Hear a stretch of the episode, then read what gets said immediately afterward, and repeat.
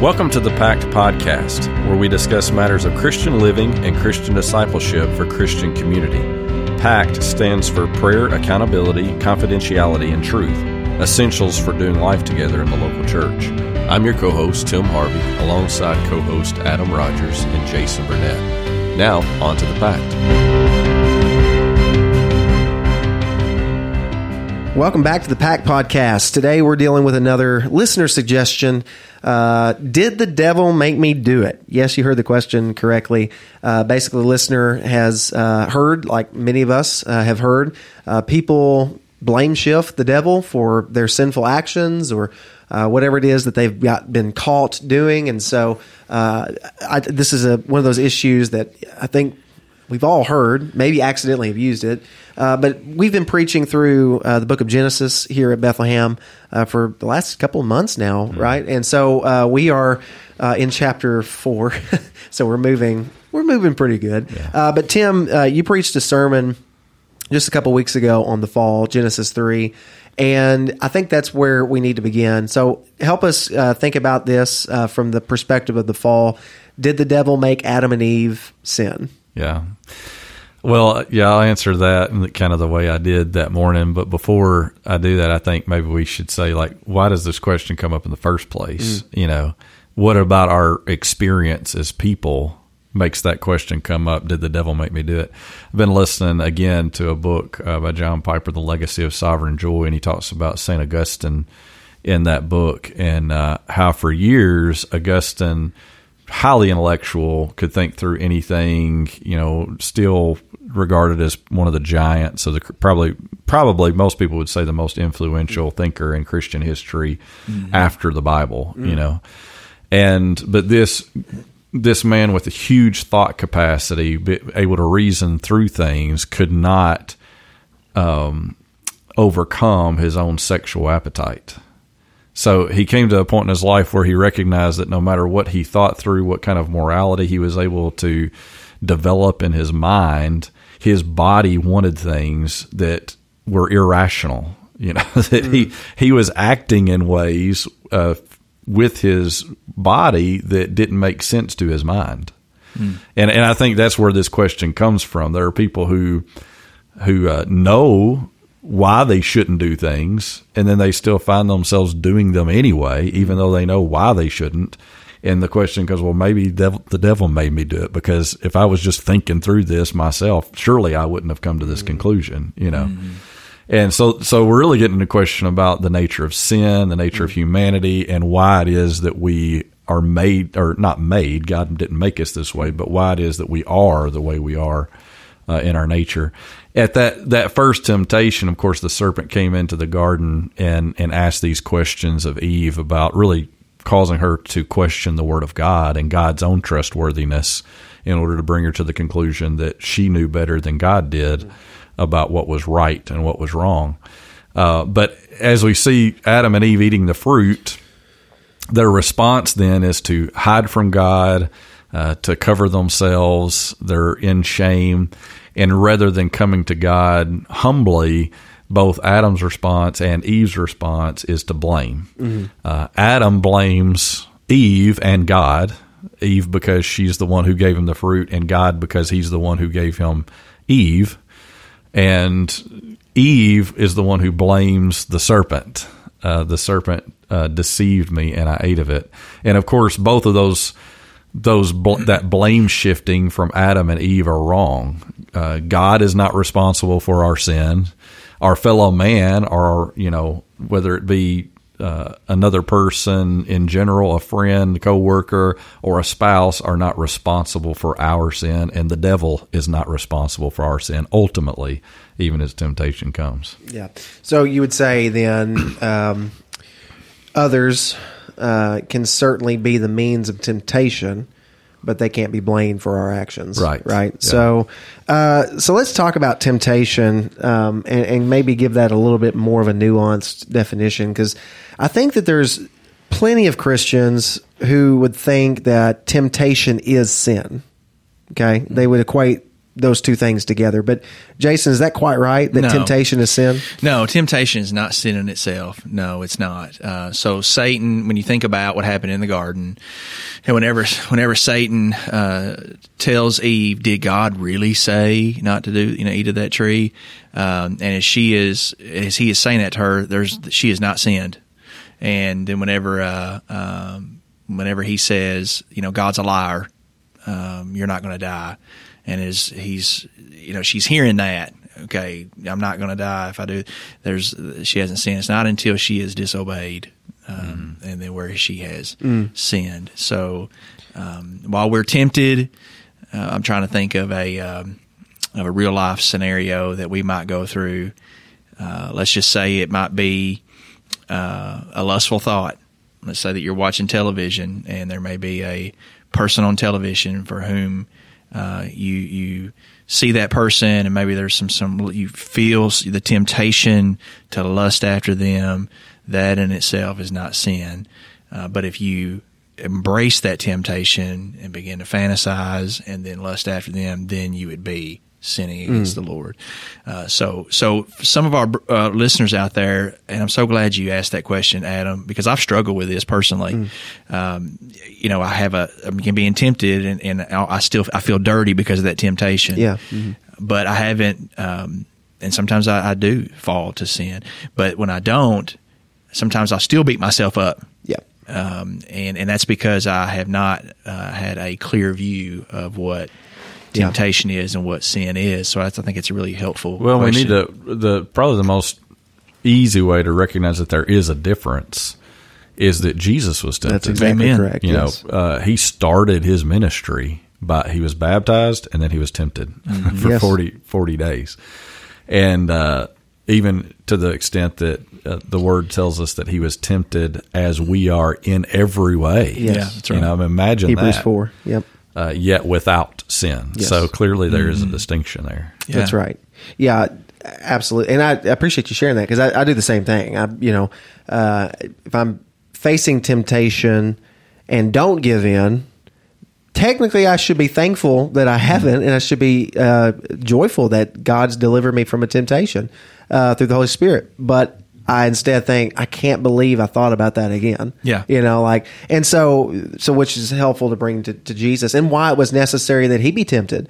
Uh, Jesus is our redeemer. He redeems not our only our hearts, but our minds, our bodies, our our whole self. So, so that's really helpful. So, when we say then that temptation is those things which are leading our leading us to a potential sin, uh, but they're they're not sinning of themselves, right? Okay, so I think that's that's that's helpful. So when it comes, then well, here's maybe one other thing with the temptation: how do we respond to it? Uh, how do we proactively respond positively uh, to temptation? We all know that temptation can lead to the inevitable fall of falling into whatever that thing is, that particular sin. But what do we do that's proactive um, in response to temptation? I think I think of Psalm one nineteen nine through eleven. I think about the passage. You know, how can a man keep his way pure by guarding it according to your word? With my whole heart I have sought you. Uh, please do not let me wander from your commands. I have stored up your word in my heart that I may not sin against you. I think walking with the Lord and being obedient to Him and finding Him to be your ultimate joy and treasure and loving him and in that personal intimate beautiful relationship can help us fight against sin hmm. because when the temptation comes we can know that whatever temptation is coming for our pleasure is nothing in comparison to the pleasure that we have hmm. in Christ Jesus our Lord. That's it. Uh, we were talking about Augustine just a minute ago, or Augustine, however you want to say it. Yeah, whichever. Um, that's where he came. A- After all those years of succumbing to sexual temptation and not even being able to make sense of it in his mind, ultimately he recognized he called Christ his sovereign joy. Amen. which is where Piper gets the, Yeah. the title of the book. Uh, Christ Himself and His the joy and the pleasure that He received in Jesus Himself is the only way to overcome lesser pleasures, lesser joys. So, so in my past, uh, there is uh, quite a bit of, of sexual sin before I was saved, and so um, there was drug addiction, there was alcoholism, um, greed as a young man, but sexual sin was a vice, and and so over the years after after I was saved, you know, I would still struggle with those things, you know, and these temptations we're talking about. And and I, there were different ways that I would try to fight them. You know, I was reading scripture, you know, um, but it really wasn't until I was introduced to um, John Piper. I know we talk about him quite a bit on our podcast. And when I read Desiring God, uh, which are the meditations of Christian hedonism, um, and and what he means by hedonism is not what mean meaning secular. It is finding your ultimate joy and satisfaction in Christ.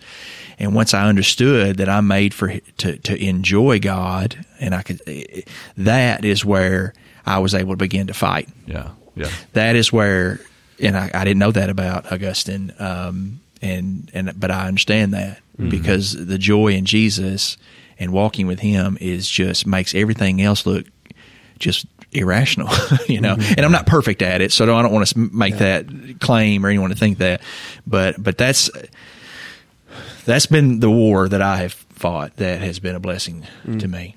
Yeah, yeah, that's good. Uh, one thing you know, you mentioned prayer. I think about Rome, uh, not Romans, uh, Ephesians chapter six.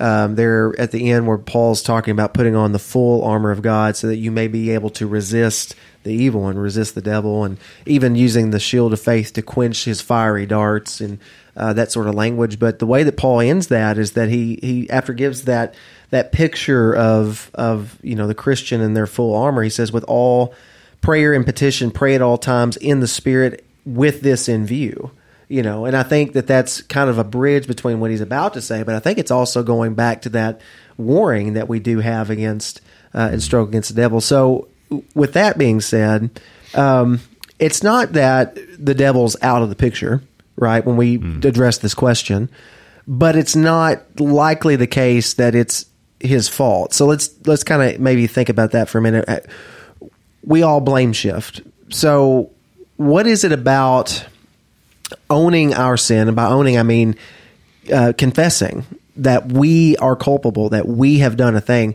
What does the Scripture teach us about that? About owning up to our our actions and confessing them to God.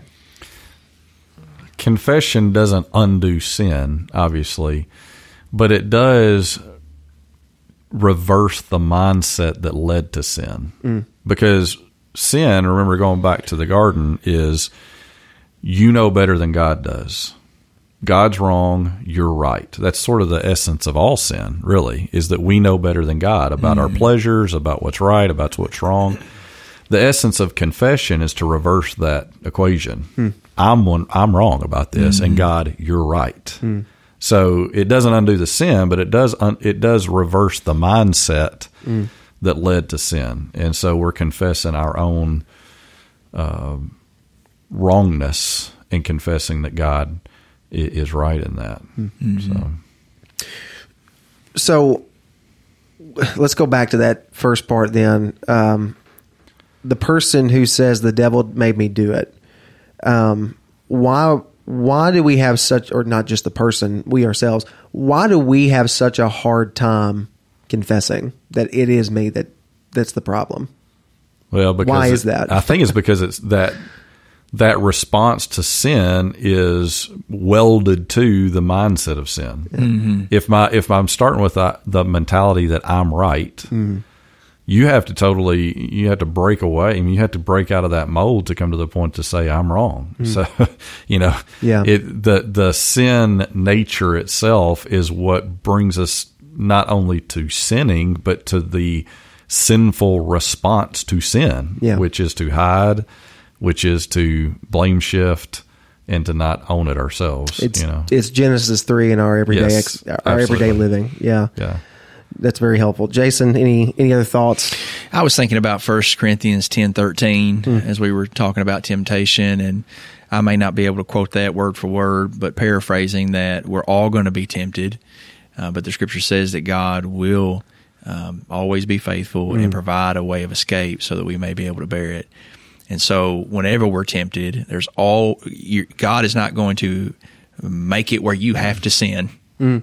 Uh, no, He is good. He's good and provides us with a way not to sin. what I found out in my own life is sometimes God will make that way out, but I don't want that way out. Mm-hmm. I want my own way. Right. You know, so for example, if uh, when it comes to your phone, you know, if you're addicted to your phone or someone is addicted to pornography and this is the phone the phone is the primary use of it and and let's just say, you know, hypothetically that the way that God gives you out is well don't have a phone. And there's a lot of folks that won't take that. Yeah. Uh, and and that's just an example, I think, of, of a lot of things I've experienced and heard from others where there is a way, but we're just not willing Sometimes to. the way is really, in our minds, seems really, it could seem extreme. could stream it, But, could but extreme, yeah. Jesus talks about that, how important it is to take those extreme measures. Like, you know, if your eye's causing you to sin, gouge that thing out. That's right. You know, if your arm's causing you to sin, cut it off. Yeah, I found this a lot in youth ministry. Uh, when we were doing youth ministry, you know, we had a lot of uh, students who would struggle with identity issues because of social media, and so whenever we would uh, talk with them, we would try to help them understand where their identity is, you know, in Christ, if they were believers, if not, where it could be if they put their faith in Christ, but also uh, being um, disciplined enough to not engage in social media. Maybe you're just not able to do that. Maybe you're just not at this point of maturity where you could do that. And I would say probably nine times out of ten, students were not willing to give that up. Yeah.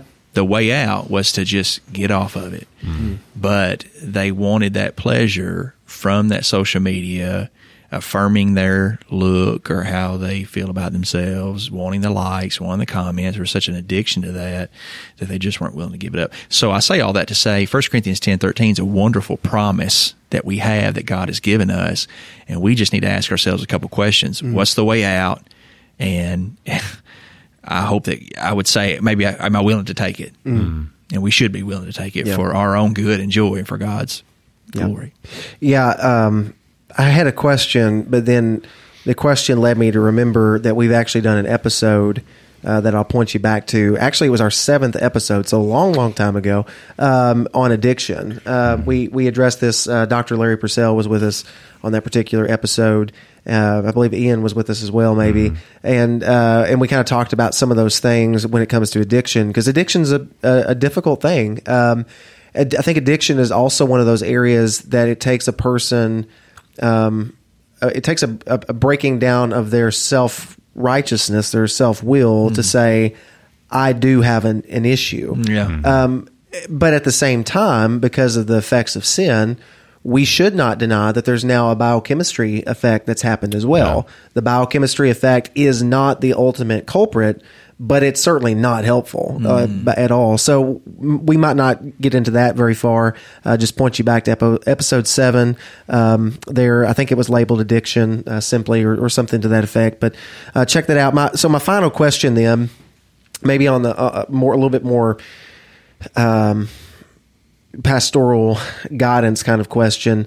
It's easy to say the devil made me do it because the devil's somewhere else, right? And he's this big bad guy, boogeyman kind of thing that we can blame. Mm-hmm. He is evil through and through, and we can blame him, and it, it makes for a great scapegoat. But what do we tell people who are, are dealing with humans that they consider to be that devil? So when someone is blaming another person for their sin, hmm. how do we pastorally help that person? And, and let's just assume that it is the case that that person has sinned against them. I mean that that that can happen. It happens all the time.